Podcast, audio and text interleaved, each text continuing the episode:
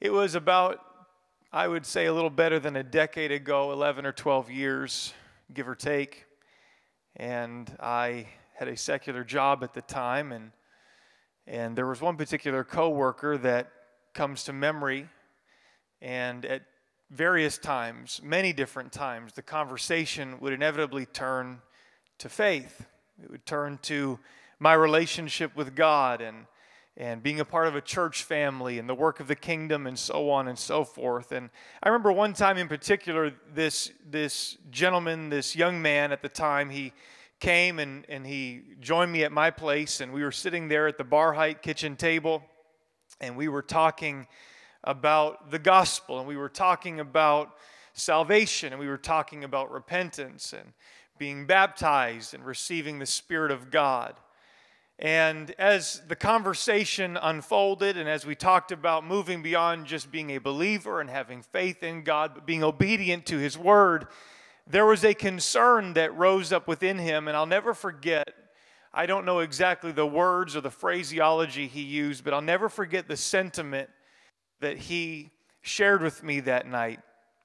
And he said, I'm interested, I'm hungry, I have a desire, but I have a concern that after I am obedient to this, after I repent of my sin and after I'm baptized and all of that, that I will lapse back into old ways, that I will fail in following through with my commitment to God, to the church, and to God's people. And it seemed that no amount of conversation and explaining things, it didn't seem to dissuade him from this sentiment. And he was so concerned that he would not be able to make good on his commitment that he made to God should he be obedient to the gospel. Now, I would just like to say that, first of all, I don't think that this is a unique sentiment. I think that this is something that many people feel as they are feeling the tug of God's Spirit on their heart, that they wonder how they will fare after they take that step to be obedient and to allow salvation and the blood of Calvary to cleanse them. What will life be like after, and will I be able to measure up to my commitment? You know, it's interesting. Tonight I would like to unpack a little bit the subject of God's grace.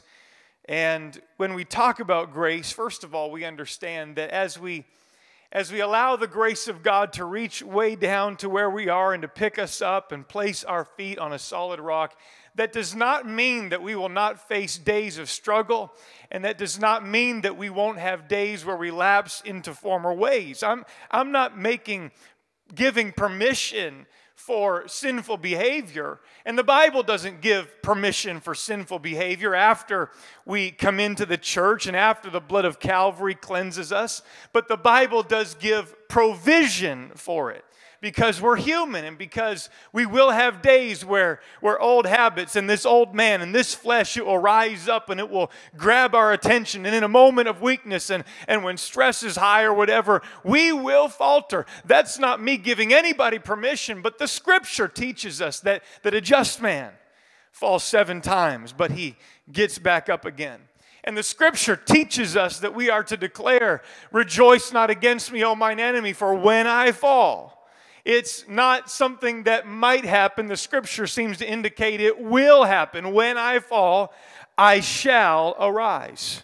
And when I sit in darkness, the Lord will be a light unto me.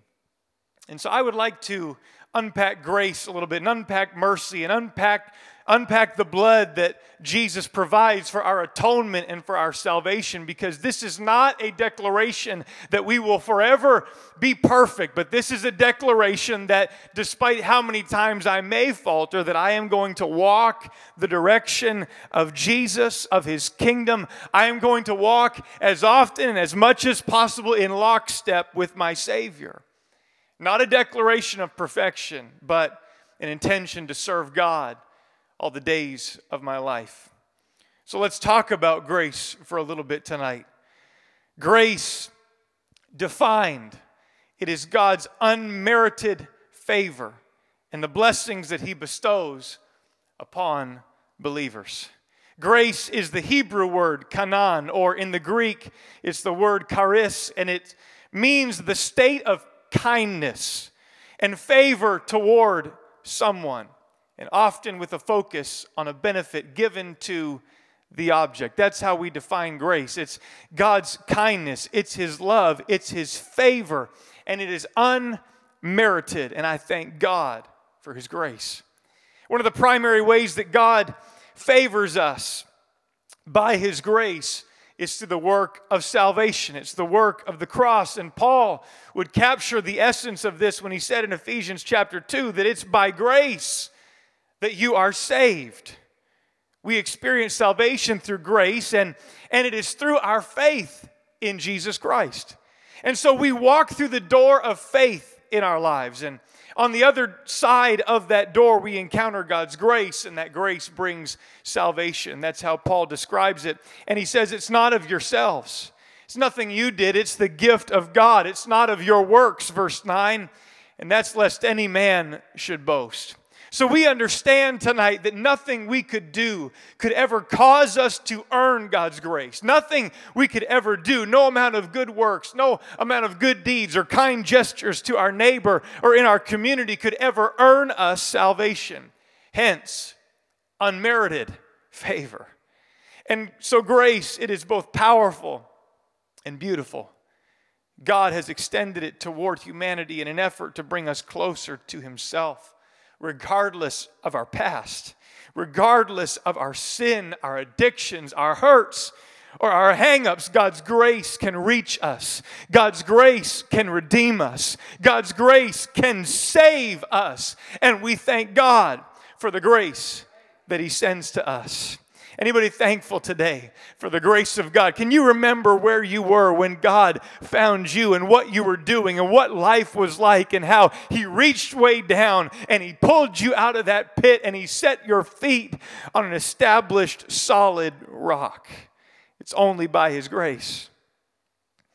You see, not only can God's grace save us when we first come to Him, but if I could address the sentiment that my friend had some 11 or 12 years ago, let me tell you that God's grace can also keep you along life's journey. How many know that mistakes, as has already been alluded to, they do come sometimes. And we try to avoid the pitfalls. We try to avoid the stumbles and the trespasses and the transgressions. We try to, for sure.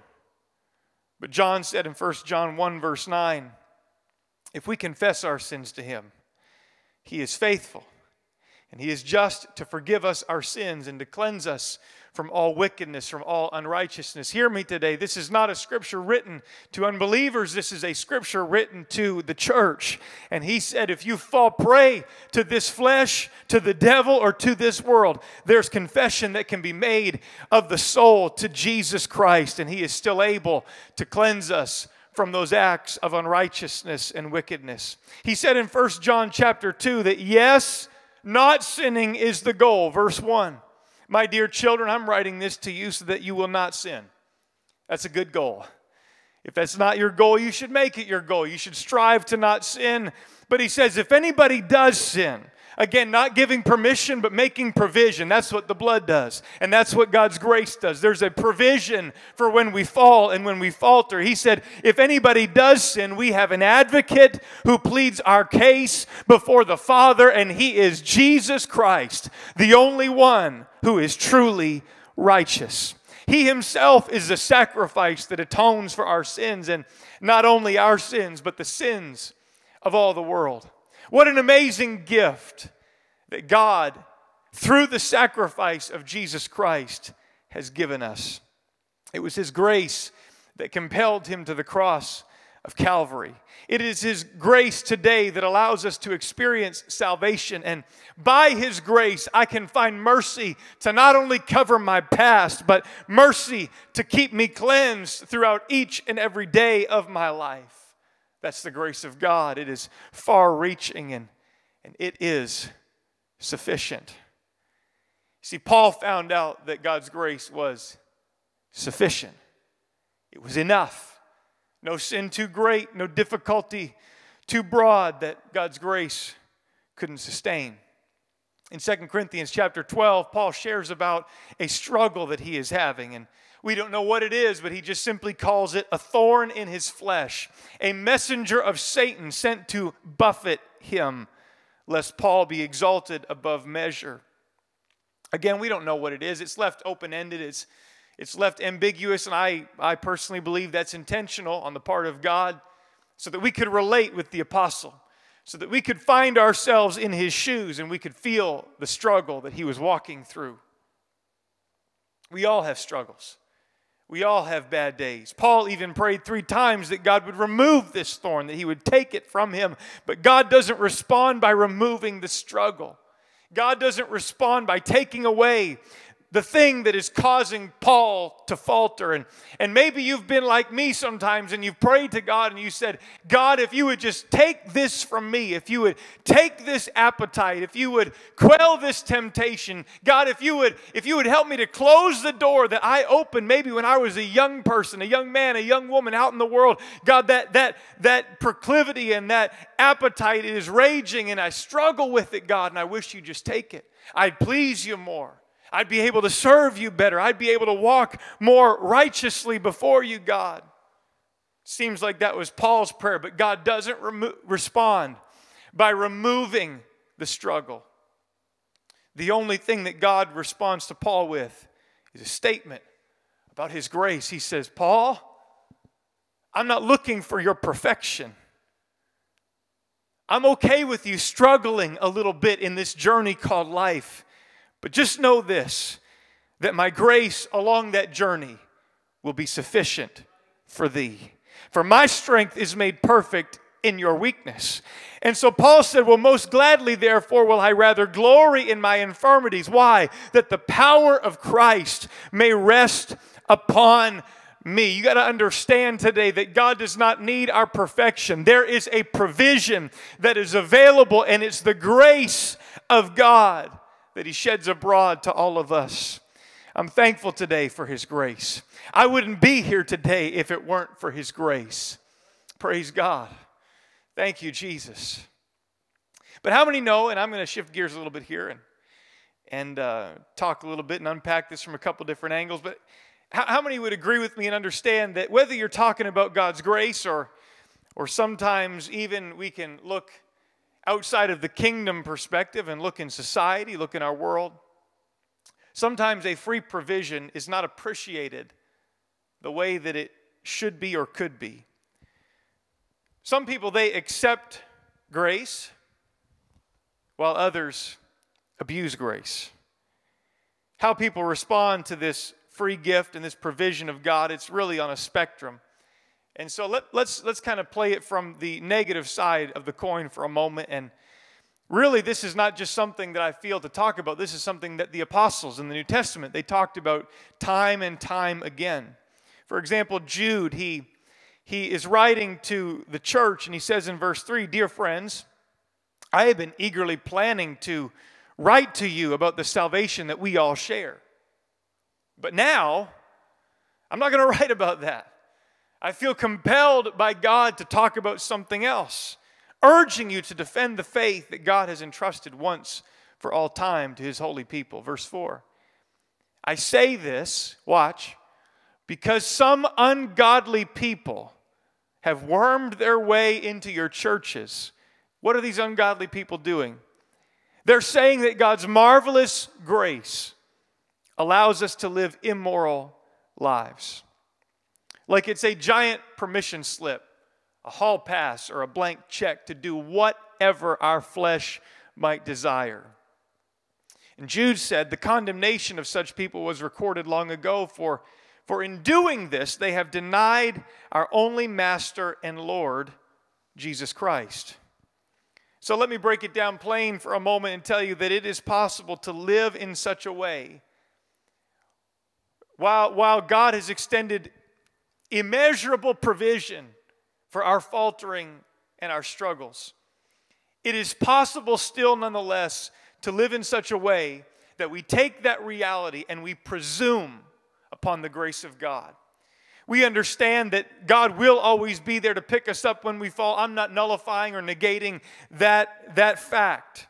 God's grace will always be there to forgive us when we sin and restore us when we make wrong choices. But with that reality, it is possible to abuse such a beautiful provision. This is what Jude is talking about. Jude, he gives us three examples of how people who turn away from God, ultimately they will face judgment. If the mentality is to take what God has done and then just do what we will and abuse it, judgment is at the end of that road. He says in verse 5, he said, I want to remind you, though you already know these things, that Jesus first rescued the nation of Israel from Egypt. He took his people, he pulled them out of the world, as it were, Egypt being symbolic and a type of the world. And so he brings them out of Egypt, but then later he destroyed those who did not remain faithful. And you need not read the story of Israel in the Old Testament and their wilderness wanderings very long before you will find when God is executing and enacting judgment against people that fall away. You only need to look to the rebellion of Korah and the murmuring of the people and the complaints of Miriam and so on and so forth. And God says, I am, yes, a God of mercy and grace, and I will pull you out and put you in my family and all that. But there are times when I will also act in judgment. Jude says to the New Testament church, he reminded us of the angels in verse 6 who did not stay within the limits of God's authority. The authority that God gave them, but they left the place where they belonged, following after Lucifer, a third of the angels, and they tried to usurp the throne of God. And Jude said, God has kept them securely chained in prisons of darkness, waiting for the great day of judgment. And don't forget in verse 7, the third example, Sodom and Gomorrah and their neighboring towns, which were filled with immorality and all kinds of sexual perversion, and those cities were destroyed by fire. And they serve as a warning of the eternal fire of God's judgment. And I'm not saying that God is going to strike you down in this moment if you are one that abuses or presumes upon the grace that God has sent our way. I'm not saying that, but I am saying that God is still a God of judgment. And while, yes, He is merciful and full of grace, as John chapter 1 says, this is not a license for us to live in immorality and sin. It isn't a blank check to give us permission to indulge our flesh. And we must never forget that it is still a fearful thing to fall into the hands of the living God. And Jude is addressing and confronting this mentality that at this particular time has crept its way into the people of God and crept its way into the church. And so he's given these three examples, and then in verse 8 he says, in the same way that God enacted judgment against Israel and against the angels and against Sodom and Gomorrah, in the same way that these three examples acted, these people, which people? People that take God's marvelous grace think it enables them to live immoral lives. These people who claim authority from their dreams, they live immoral lives, defy authority, and scoff at supernatural beings. Verse 10, this is what I want to get to. But these people scoff at things they do not understand. They don't understand grace. They don't understand grace. And they act, he said, like unthinking animals. They just follow their urges. They do what their flesh tells them to do. They do what feels right in the moment. Whatever their instincts tell them, Jude says. And in so doing, they bring about their own destruction.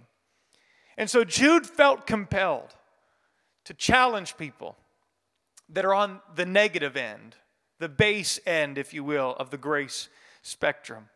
Those who view grace as an opportunity to carry on in the sin that God has pulled them from. Because after all, well, God will forgive us no matter what if we'll just repent. And that is true. That is absolutely true. But how we view that truth says a lot about us and our direction. Because it ends up causing destruction. You know, we can look to society and we can see so many times when institutions or governments or such the like, where they will extend provisions to people, to groups. And it is in an effort to elevate people. It's in an effort to give them a boost and to be a springboard and a launching pad into something better.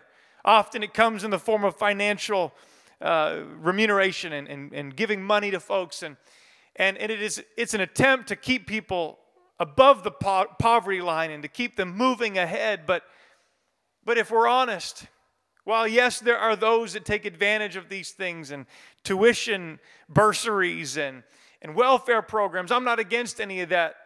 And yes, some people take advantage of it and use it for good, but we could all agree that there's also people that take this free provision that is meant to do good in someone's life, and what was meant to do something good, it ends up being something that they use as an excuse to stay at a low place.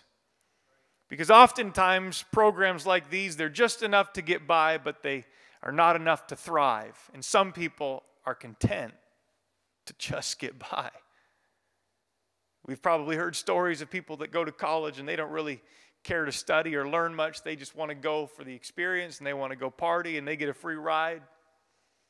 Okay, maybe I'm meddling a little bit. I don't know. But my point is, when a free provision is extended like grace, let's bring it back to the spiritual arena, it's intended to be something that launches us into better things, not to keep us at this low place, bound to every proclivity of our flesh. That's not what grace is for. It's not a license to live down here and just get by and still make it to heaven. That's not the point of grace. Grace is a springboard into good works. Grace is a springboard into righteous living. It is something that leads us on into better things so that we can thrive as a man or woman of God.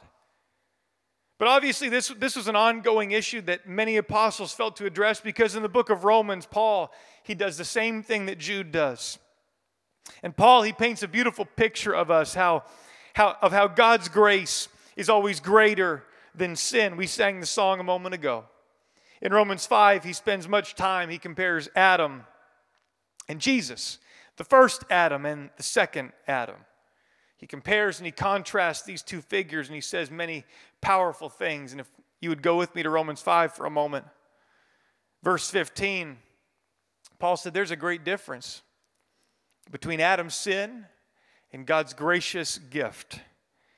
For the sin of this one man, Adam, it brought death to many. Thanks a lot. But even greater is God's wonderful grace. Everyone say grace. And his gift of forgiveness to many through this one other man, Jesus Christ. And then in verse 19, you skip down. I'm going to transition to King James for a moment. He said, "For as by one man's disobedience many were made sinners, and so by the obedience of one, Jesus, many shall be made righteous. Moreover, the law entered that the offense might abound, but where sin abounded, grace did much more abound." You got to understand today that it doesn't matter how deep you are. It doesn't matter how far you wander from the presence of God. David said, "Whither shall I go from thy presence? Even if I make my bed in hell, you are there with me. I can't escape your love. I can't escape your grace. I can't go too far that you can't reach me." You'll find yourself at the bottom of the barrel, and if you will pull yourself together just enough to look down a little further, you will see that underneath are the everlasting arms there to uphold you and to reestablish your going. That's the grace of God.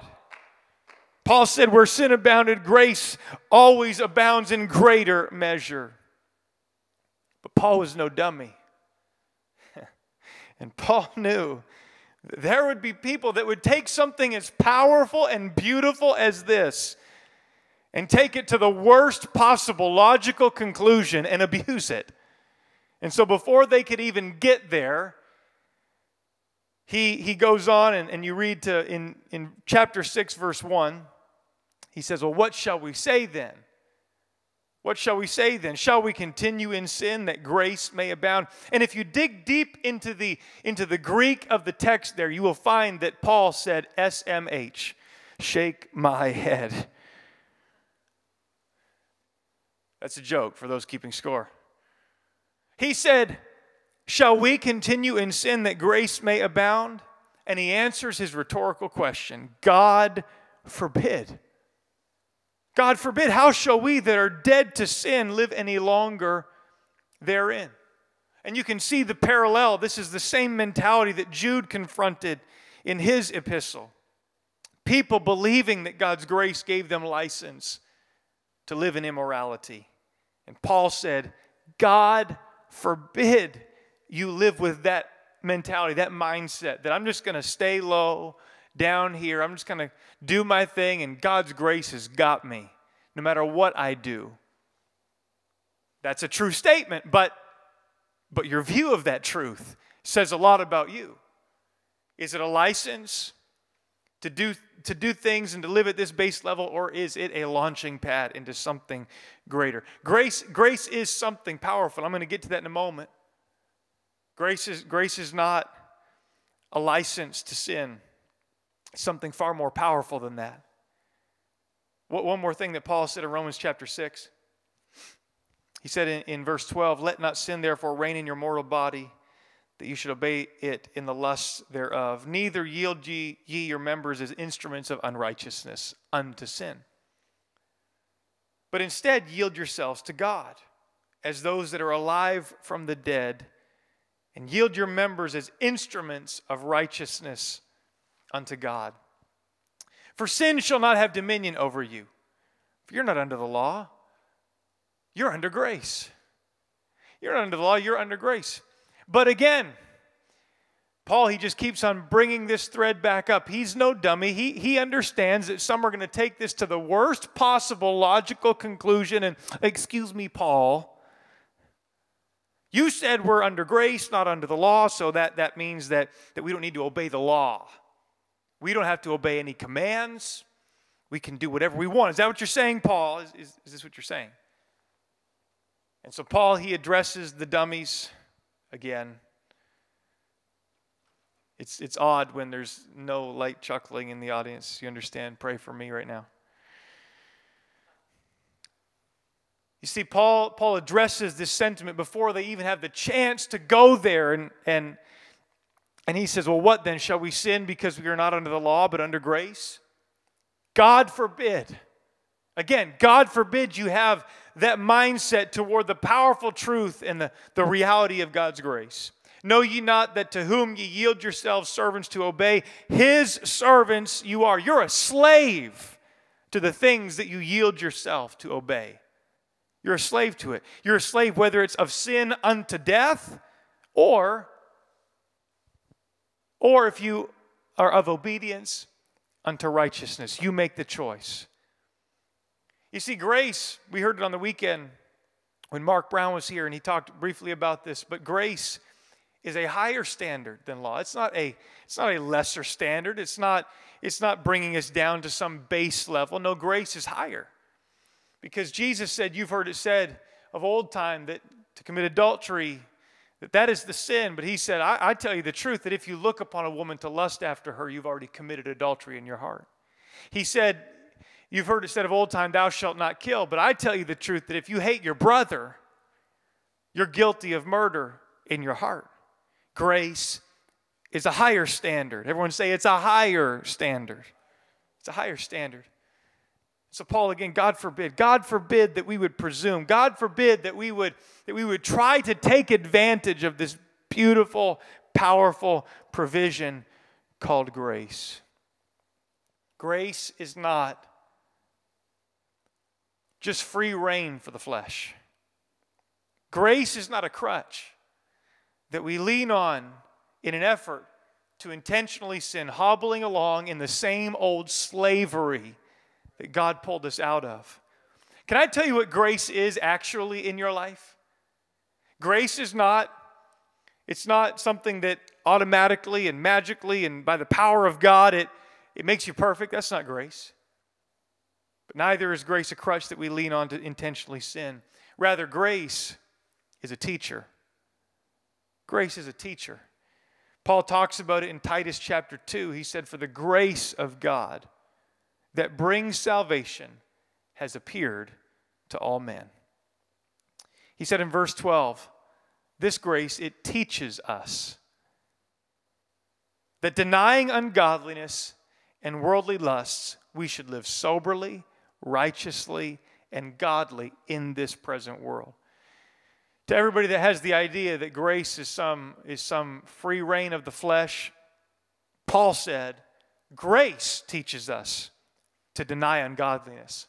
Grace doesn't teach us to do whatever our flesh wants to do. Grace teaches us to deny worldly lusts. Grace teaches us to live soberly and to live righteously. Grace teaches us godliness. That's what grace is. It's a companion that walks with us along this life. And rather than directing us back down into the gutter that we came from, grace is supposed to help us walk from glory to glory. Grace accompanies us along this pathway called sanctification until one day God calls us up yonder. That is what grace is for. It's sufficient for every stumble. It's sufficient for every faltering and every misstep and miscue in your life. But ultimately, it is to take us forward and to take us higher. That's grace. It's our teacher. Grace is a force in our life that if we embrace it, if we cherish it, and if we understand it properly, it leads us to righteousness. If applied properly, grace helps us grow in the things of God. And so, yes, some misunderstand and some abuse it, and they fall into more sinful slavery. But we are challenged to appreciate and apply it and grow into righteousness and freedom. And so, yes, Paul does say that we're saved by grace through faith. Absolutely. He does say in Ephesians 2, we've already read it, he does say that it's not of yourselves, it's a gift from God. He does say it's not of works, because there's nothing we could do to merit grace, lest any man should boast. But please watch what grace will do, and we find it in verse 10. It's through the grace of God that brings salvation through our faith, not of our works. It's the gift of God, not of ourselves. All that's true. But in verse 10, he says, we are His workmanship. We're created in Christ Jesus unto good works, which God hath before ordained that we should walk in them. And so, yes, works don't earn us God's grace, and they don't earn us salvation, but God's grace should lead us into good works. God's grace ought to lead us into righteous living because it's our teacher and it's our companion in this life.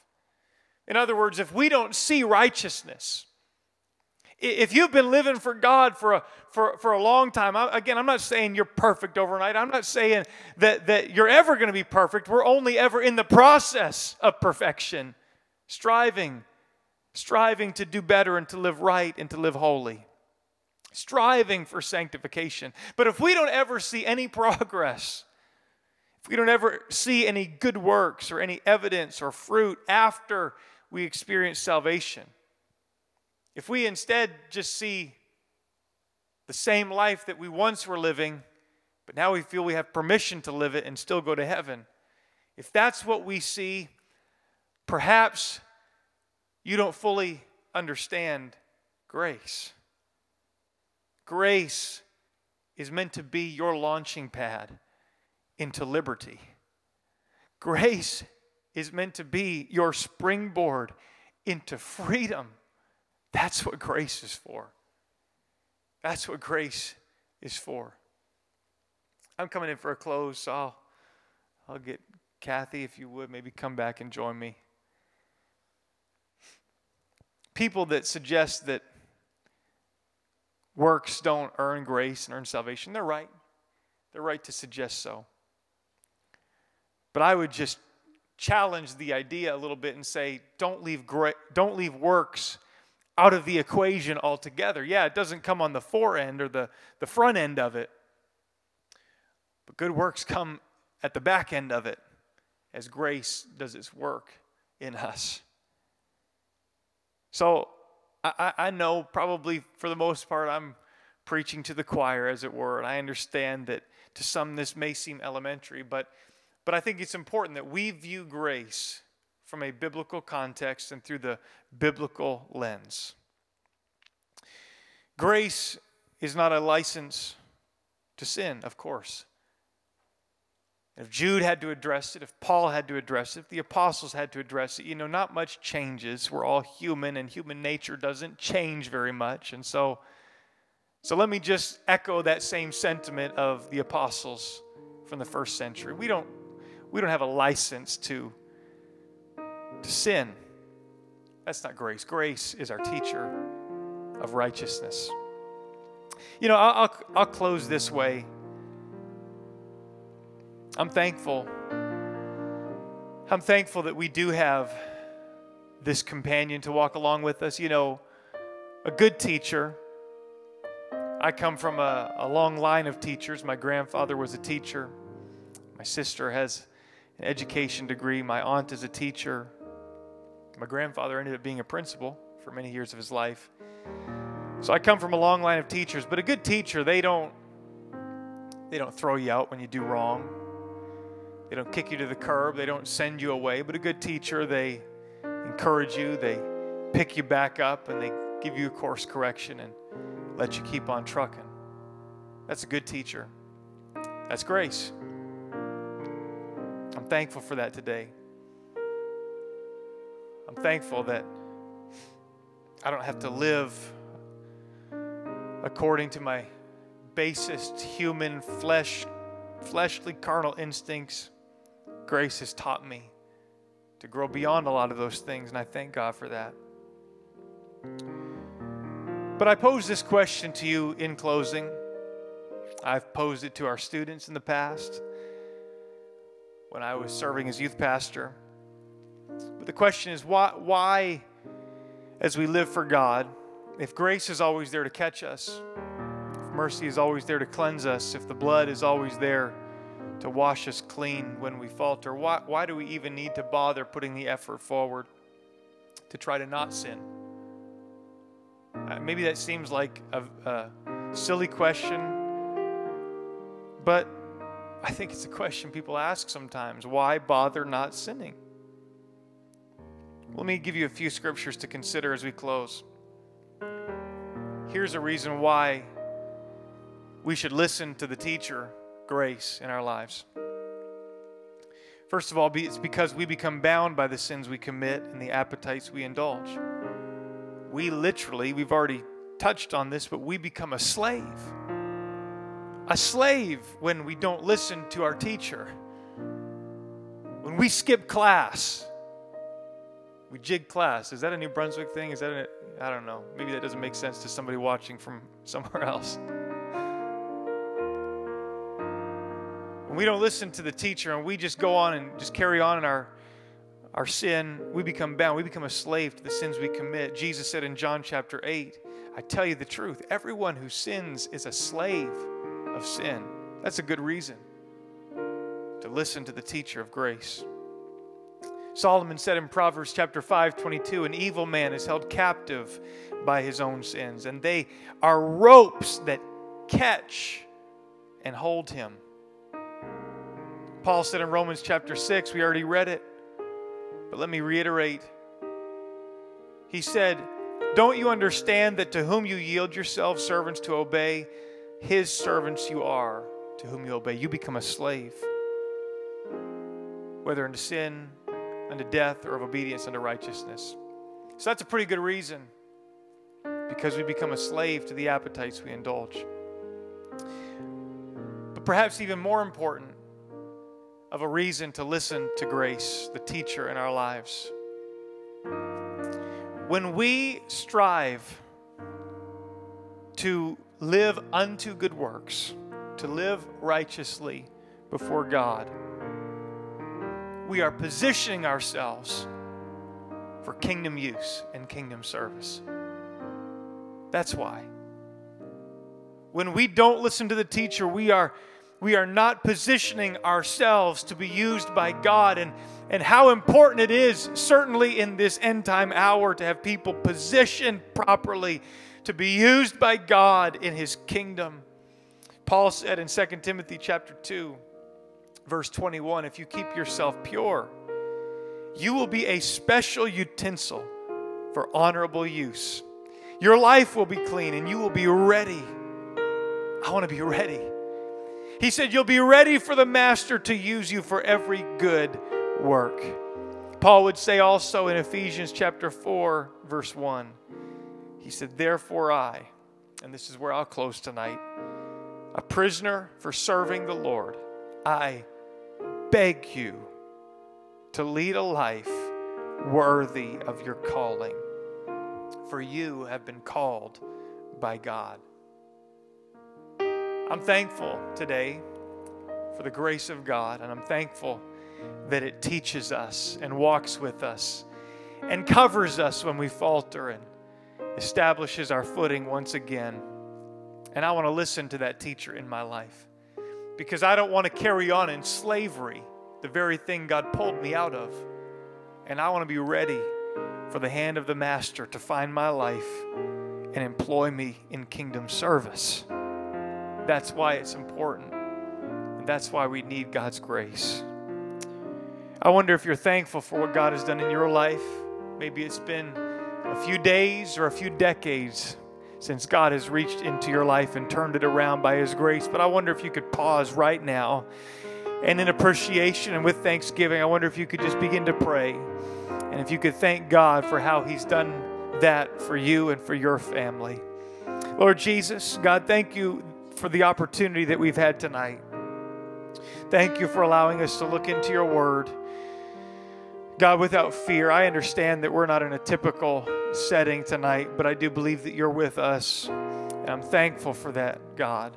I'm so thankful that you reached into my family tree when you did. I'm thankful that you've brought me to this place. God, I'm thankful that in moments of weakness in my life, you don't kick me to the curb and you don't put me out in the cold, but God, your grace, it is sufficient for me. Your grace, it cleanses and covers me, because it's always greater than any sin that I might find myself in. I thank you for that, God. Thank you, Lord Jesus, for allowing the things of this world to grow strangely dim as I listen to your voice. And as I listen to this teacher in my life, thank you for taking me on into good works and into greater things and righteous living. And thank you, Jesus, for sanctification that takes place over sometimes days, weeks, years. God, thank you that you're not done working on me. I'm thankful for that, God. And Lord Jesus, I pray that somebody that maybe tonight they've never experienced that. God, maybe they've had that same fear and that same sentiment as my friend many years ago. I don't know if I can follow through and come good on my commitment to serve God if I take that step. God, I pray that you give them a revelation of what grace is for. That's what grace is for. It's for those moments when we falter. And I pray, God, that there be a boldness to be obedient to your word and obey the gospel, to turn in repentance. God, to experience remission in the waters of baptism, the cleansing of sin. And God, I pray you'd fill them with your Spirit in Jesus' name. In Jesus' name. I wonder if you can just give God a little bit of praise wherever you are. If you can just thank Him for the work of grace in your life, for the mercy of God that has reached way down and turned your life around. Thank you, Jesus. Thank you, Jesus. I worship you, Lord. I worship you, God. Lord, there's no one like you. God, we thank you. We thank you for your grace, God. We might as well sing it one time before we dismiss tonight. Can you join us? Sing grace, grace.